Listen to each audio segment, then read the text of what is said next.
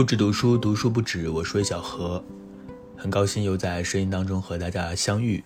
前面两期没有聊读书的事情了，那么这一期呢，咱们回归正题，重新开始读书。主要是最近我在搬家，然后每天呢都忙得不可开交。在这个忙碌的过程当中，每天晚上我会在睡前读会书，读的就是我现在手中拿的这本书。接下来要和大家分享的，来自于王安忆的最新的长篇小说。一把刀，千个字。这本书好像去年是先在《收获》杂志上发表过的，不过我一直都没有看期刊的习惯，所以其实并不知道。然后它的台版繁体字版已经先出版了，最近由人民文学出版社出版了这个简体字版本。前两个月我去北京参加了一个书市，然后趁机和邓安庆一起录了一期播客。那期播客录完了之后，我们一起吃饭，然后就谈到了大家都喜欢的作家，他非常喜欢王安忆，就非常热烈的向我推荐了王安忆的这本新书《一把刀，千个字》，我也非常的期待，之后就找来读了。当然，王安忆是一个大家都很熟悉的名字，几乎是当代文学当中已经不可绕过的一个名字，也是八十年代成名的这一批作家当中，到如今依然有着充沛的创造力、非常稳定的产出的一个作家。我的很多朋友都很喜欢王安忆。说到王安忆的优点，有两个，其中之一就是稳定，因为他好像是很难得的，从几十年前开始，一直一直不断的在写，并且不断的在吸收。我们提到村上春树的时候，也会说他稳定，他是一个自律的作家，总是会给人一种可靠的感觉。王安忆好像在当代的作家当中也有这样的一种印象。相比于莫言和余华，他们好像近十几年来，啊，只出版了很少的作品，但王安忆他每过一两年都会有新书出来。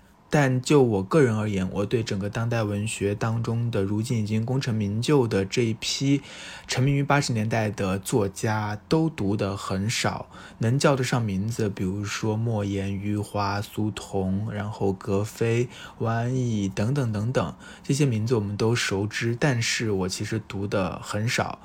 呃，大概有两个原因吧。第一就是我是出生于九零年，我在少年的时候开始比较狼吞虎咽的读书的时候，他们已经都非常有名了。而在少年时期，往往有一种叛逆的心理，就是那些有名的人都不想读，反而想要去读一些更遥远的，比如说直接去读鲁迅啊，或者是沈从文啊等等。当代的大家都叫好的作家，反而要避一避风头，就好像我们住在某一个城市，就很难会去这个城市最有名的那些景点。就像我在南昌待了好几年，但我从来没有去过滕王阁一样，这也说不清楚是一种什么样的心理。我想，如果我是一个六零后或七零后，在我年轻的时候，这一批作家也同样一个一个的蹦出来，并且他们带来了一个新鲜的文字的风格，他们不断的在创新。那个时候，我觉得我肯定会读这些人的作品的，因为他带来了一个新的东西。另外呢，由于我又不是文学专业的，所以我并没有这个读书的任务。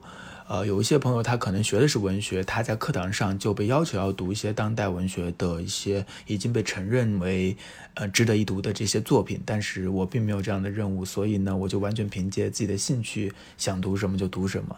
那这一些赫赫有名的作家就一个一个的被漏掉了，直到现在我读的仍然很少。当然，以后有机会可能还是会重新找来读。那说回到王安忆，我其实并没有读过他最有名的长篇小说《长恨歌》。我最开始读他的小说是一本叫做《众生喧哗》的小说集，读起来我还是很喜欢的。我记得这个同名的小说写的是在上海的街面上的一个铺子，我不太记得情节了，但是我记得那种气氛，那种非常真实的、扎实的，同时又非常细碎的生活的感觉，日常的感觉。它不是大开大合的，它也不是离奇倒空的。呃，你是可以摸得着的，是扎扎实实的这种感受。后来我又读了他前几年的一个短篇小说集，叫做《红豆生南国》。在那个集子当中，我印象深刻的是写的一个从上海附近的呃乡村去到上海打工做保姆的这样的一个人的生活经验，也是写的非常的细密扎实，读起来又不会特别冗长。读他的这两本短篇小说集，给我的感受是非常好的。那种现实主义小说才能给你的那种安全感和稳定感，在这些小说当中都可以获得。但是我又很不喜欢他的上一部长篇小说《考公记》。我读了，但是没有读下去。我觉得那篇小说好像很工整，但是又太像流水账，里面的人物也是面目模糊。整个读下来的感觉，好像是作者在完成任务，根本就感受不到文字背后的创作的激情。而如果一部作品没有这种作者的创作激情的话，你就会感觉到枯淡无味。所以那本书我就没有读完。当然，也有很多朋友觉得那本书写得很好，这里可能只是我个人的感受。如果你很喜欢的话，自然也有你的道理。回到这本一把刀千个字，我读了几页之后就沉入这本书了。然后在最近搬家的过程当中，每天晚上都会读一些，断断续续读了一周，把这本长篇读完了。整个的感受还是非常好的，就是它有我前面提到的王安忆的这种现实主义小说的那种扎实感、那种真实感、那种可靠感。这些东西都是让我非常喜欢的，就是你每天晚上进出这个世界，进出这个由文字构筑的法拉盛也好，上海也好，哈尔滨也好，甚至是东北遥远的这种林场也好，你都会感受到一种非常有真实度的文学空间。你好像一切都是触手可及的，可以摸得到的，这种感受是非常好的，因为它通过文字创造了另一个世界，呃，这个世界是如此的真实，你好像真的能够住进去一样。那么这本小说到底写了什么呢？可能很多人听到这本小说的名字“一把刀千个字”就有点摸不着头脑。其实我最开始听到这个书名的时候，也不知道它到底写的是什么。当然，你看了书之后就知道，这个“一把刀”其实是来自于扬州的一个三把刀的说法。这三把刀分别就是菜刀、剃刀和修脚刀。这头一把刀就是菜刀。而菜刀也正是整个小说的主人公陈晨他谋生的工具，他是一个厨师，所以一把刀的所指就显而易见了。那什么是签个字呢？翻开这本书，就有一个题记，是袁枚的一首小诗：“月映竹城千个字，霜高梅韵一生花。”意思就是月光照到竹子上，竹影洒下来，就像千个字一样。那整个小说的叙述是从法拉盛开始的。法拉盛是纽约的一块飞地，那里住了很多亚洲移民，当然也包括很多中国人、华人。二零一六年的时候，王安忆好像去美国访学了半年。在这半年当中，他肯定有很多切身的对纽约当地城市感觉的体验。他曾经在采访当中说，他到了法拉盛，第一次去就被那里吸引住了。身前身后的人脸都有故事，有的找得到范本，比如林语堂的《唐人街》，比如白先勇的《谪仙记》，还有找不到范本、原始性的，单是看那些写字楼电梯间里的招牌。不知道有多少故事的头尾。我前面提到的那本短篇集《红豆生南国》，其中有一篇就是以法拉盛为背景的。在小说的开头，王安忆就描写了一通法拉盛。他说法拉盛有一种虚拟性，呃，这个地方是鱼龙混杂，然后也包容一切，许许多多的人都可以在这里生存下来。这里的人好像每一个人都有故事。很快，我们小说的主人公就登场了。他叫做陈诚，是这一块的一个名厨。嗯，在饭店里工作，然后烧得一手好的淮扬菜。然后写到了一个女孩诗诗，她刚来美国，呃，没有地方住。那陈诚就让诗诗住到了自己住的地方。诗诗和他可以说是小时候就认识，但是已经有很多年很多年没有见过了。接着就写到了姐姐，姐姐是最早来到美国的。然后写到了父亲，写到了他们一家子在法拉盛的生活，听起来好像是一个中国移民在法拉盛、在纽约的这样的一个故事。有些地方会让人想起李安的《喜宴》，但是我们很快就会发现，整本小说的叙述并不仅仅局限于一个时空，并不仅仅局限在法拉盛。很快我们就会回到六七十年代的上海，当时他和姑姑一起生活在上海的弄堂之中，也就是在那个时候，诗诗是他们家的邻居。整本小说分为上部、下部，还有一个后来。整个上部呢，就这样的时空交错，一面来写晨晨一家人在法拉盛的生活，一面回到过去写晨晨小的时候在上海弄堂里成长的经历。他为什么没有和父亲和姐姐一起生活在哈尔滨呢？为什么一个人和姑姑一起生活？在这部分并没有交代，可以说是一个悬念。但在这部分的往事书写当中，我们看到了晨晨的成长经历。他和舅公一起去乡下摆宴席、学帮厨，慢慢的学到了一些厨师的手艺。回到上海之后，又经过姑姑的介绍，啊，拜了这个上海有名的厨师单师傅为老师，然后就烧的一手很好的淮扬菜。但这个时候，他其实才是一个初中生的年纪。整个上部结束于一场饭局，这个饭局写得非常好，非常的扎实。你读进去，好像真的是我们日常生活中的人在吃饭。然后在这个饭局上，姐姐和父亲发生了争执。这个争执的核心，其实就是在整个上部的叙述过程当中，一直被忽略掉的、被隐藏掉的那个我们隐隐约约觉得疑惑的角色。母亲为什么整个上部的叙事过程当中，母亲一直是缺席的？她去了哪里？在这个争吵的过程当中，我们寻到了一些蛛丝马迹。起因是父亲喝酒喝多了，然后他说他这一生最得意的事情就是两件：一是革命，二是儿女。然后姐姐就激动起来，问父亲：“那么妈妈呢？妈妈算什么？”父亲没有回答，然后姐姐就暴怒了，就指责父亲说：“你和妈妈离婚，背叛革命，背叛儿女。”父亲也不让步，紧接着就追问姐姐：“你呢？你为什么和妈妈划清界限？”然后两个人就更加的激烈的吵了起来。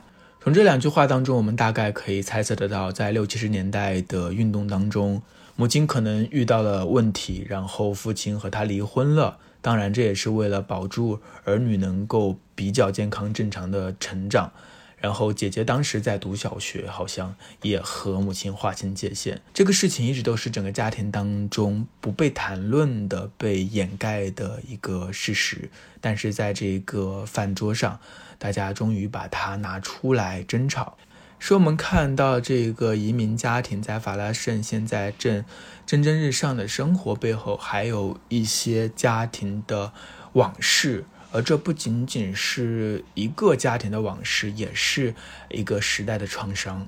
其实我觉得整本小说是可以在上部就结束的，因为它已经很好的写出了一个法拉盛的世界，并且也写出了一个非常真实的七十年代的上海，以及包括高邮乡间的这一段空间。然后在小心翼翼的遮掩之下，我们终于窥探到了这个家庭嗯的伤疤，不被言说的一个伤痛。个人和历史的关系，家庭和时代的纠葛，都在整个上部当中有所呈现。当然，王毅并没有从上部就结束了，他还写了下部。下部的一开始呢，就是母亲年轻时候的一个场景。她在大学时期是一个风云人物，她长得很美。然后呢，又会俄语，还会钢琴，总之是多才多艺，是校花级的人物，也是一个理想主义者，有革命激情的这样的一个少女。后来因为一些事情，她也遭遇一些变故，然后就和父亲结婚，他们各自分配了工作，生了姐姐，然后生了晨晨。整个平铺直叙的过程当中，我们可以看到，在六十年代的哈尔滨的。一个比较高阶的知识分子的家庭，他们的一个生活的状态，在整个下部也有两个时空。第一个时空就是哈尔滨，延续着父母结婚，然后养育两个小孩儿这一段的经历。另外一个时空也还是哈尔滨，但是写的是已经十几岁的学了厨师一身本领的陈晨和父亲一起回到了哈尔滨，然后他们一家三口，父亲、姐姐还有晨晨。他们在一起的一段日子，在这两个时空的中间，就是母亲发生变故的那个时期，到底发生了什么？其实看完了整本书，我还是不能确定到底发生了什么，但是大概可以知道，就是在文化大革命的时候，母亲她有一次写了很多的大字报。然后母亲就被带走了。那个时候，姐姐和晨晨都非常的小，所以晨晨对母亲的印象是非常稀薄的。然后等他回来之后，他和父亲、姐姐一起生活的时候，母亲又被评为烈士。这期间到底发生了什么？为什么母亲后来会被评为烈士？整个小说当中好像也是语焉不详的，并没有清楚的去写出来。总之就是这样的一个突如其来的变故，给这个家庭笼罩上了一个永远抹不去的阴影。在这本小说当中，母亲是一个关键的人物，她和父亲形成了一种鲜明的对比。父亲在学生时代就是一个比较实干、踏实。或者换一个词来说，比较平庸的人，但是母亲却是一个有着才干、发光的、耀眼的这样的一个女人。他们的结合也被很多人觉得是父亲走了狗屎运，然后逮到了白天鹅等等。然后在这本小说当中，借由母亲的同学说了一句话，他说：“他的真理是在星空，我们的在日复一日之中。”这里就是一组对立，一方面是母亲的那种比较崇高的、纯洁的、热烈的、燃烧的，呃，充满着思辨性的，然后不食人间烟火的这样的一种理想的生活；另外一面呢，就是父亲的这种日常的、扎实的、一日一日的人间烟火的生活。在书中还有一句话写到说。母亲像一道光，疏忽来疏忽去，就足够照亮他们的小世界。总之，在母亲这个角色身上有着一种传奇性。那么，哪种生活才是好的呢？显然，母亲早就已经去世了，她的光华永远留在了她年轻的时候。但所有活着的人都必须在剩下的阴影之中，继续的将日子日复一日的过下去。我们来看看这些小说当中的人物，其实还是蛮有意思的。比如说，父亲他就是一个比较扎实的、比较甚至有一些懦弱的一个男人的形象。姐姐呢，她有一部分很像母亲，她也是热烈的。然后是心气很高的这样的一个人，相对来说，母亲反而像是一个比较不真实的人物，就像是一个天仙一样的，带着所有美好的品质集于一身。而在这所有的人物当中，晨晨反而是最让人琢磨不透的一个人。他很奇怪，他小的时候就十分懂事，帮姑姑一起算账，然后非常的稳重，小小年纪就去学了帮厨，然后有了自己谋生的本领。但是他好像和任何人都有一种距离感，和父亲、和姐姐、和妻子，他和所有人都没有那种不分你我的激情纠缠，而是有一种冷静的淡然、疏离，好像他站在那里是可以透明的，你可以穿过他的身体看到他背后的东西。这就是他在整本书当中。给我的一种感受，他在法拉盛的生活是热烈的，然后他的生活也是日常的，日复一日的人间烟火。但是你可以明显的感受到，他的心中是有一份空白的。这份空白，这个窟窿是他的妻子诗诗无法安慰的，也无法参透的。我觉得，甚至是连他自己都无法搞清楚这个窟窿是什么，是怎样来的，是怎样才能去弥补的，他自己也不知道。在小说的下部，其实有很多关关于对与不对，有很多思辨上的这些思考，这些对话。但到底什么是对，什么是不对呢？整个小说其实并没有给出一个真正的答案，反而是因为母亲的突然的状况，让一切都戛然而止了，然后一切都被掩盖了，被小心翼翼的遮蔽了。人们也不再去问什么是对，什么是不对，一切都在日复一日的生活当中继续下去。就像在饭桌上的争吵之后，胡师母说的：“活着是最重要的。”于是或多或少，我们或许能够理解一点陈晨的这种空虚感。他勤奋、周到、懂事，一切都能够做得很好，但是好像他对生命本身并没有太大的热情。好了，以上就是这本小说大概的一个情节、人物和我的一些感受。总的来说，这本小说读起来的感觉是非常好的，而且也有很强的进入感。因为王安忆的这种非常扎实的现实主义小说的写法是非常纯熟的，在技巧上也是无可挑剔的。但如果非要挑毛病的话，就像王德威曾经评价王安忆说他有易放难收之弊。这本小说虽然已经比较克制了，就像王安忆自己在采访中说的，这些年他写小说删的已经很多了。但是在有些地方，你还是会觉得，也许这些地方是可以不必要的，呃，这可能也是一种细节的一体两面吧。就是王安忆他写一个场景写的非常的细，就像针线活一样，一针一针的把它织就起来的那个真实感是可以触摸得到的。但同时，呃，这种真实感呢，就像我们在构建一个虚拟世界一样，很容易也会就着这一点，然后单逆下去。就多了很多的枝蔓，也许不必要的情节。但是我觉得王安忆在写这些部分的时候，呃，是非常有激情的，或者是非常有乐趣的。你能够感受得到，比如说他写这些淮扬菜系啊，写这些做菜的过程，比如说他写这个。呃，晨晨小时候的成长经历，在弄堂里的生活，在哈尔滨的这个工厂的宿舍的生活等等，这些地方，也许并不是全都必要，但是你能够感受到作者在构建这些世界的时候的热情，那你也会被他感染，所以我也不觉得这是一个缺陷，同时它也是一个王安忆显著的特点和他显著的能力。那这本书或许最大的问题还在于，虽然它的整个的文字结构都是织得非常密的，然后也是非常扎实的，但它却没有太大的重量，就好像一切都蔓延在这日复一日的生活当中了。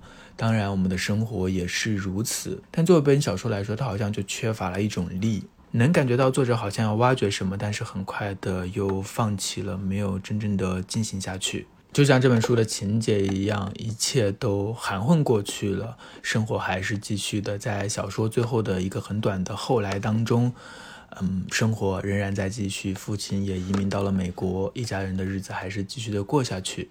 实际上，我前面讲的这所有的话呢，只是我刚刚读完这本书的一个感受，希望能够抛砖引玉。如果大家读完这本书的话，有什么样的感想，也可以在评论区分享。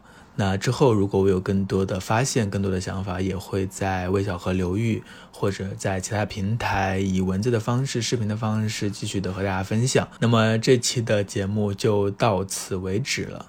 嗯，关于上海的书，《繁花》也是非常被推崇，然后也是非常有名。最近好像也被改编成了电视剧，还是王家卫来监制的。但是我一直也没有看过《繁花》，也许应该找时间把那本书也好好的读一下。嗯，废话不多说了，今天的节目就到此为止，下期再见，拜拜。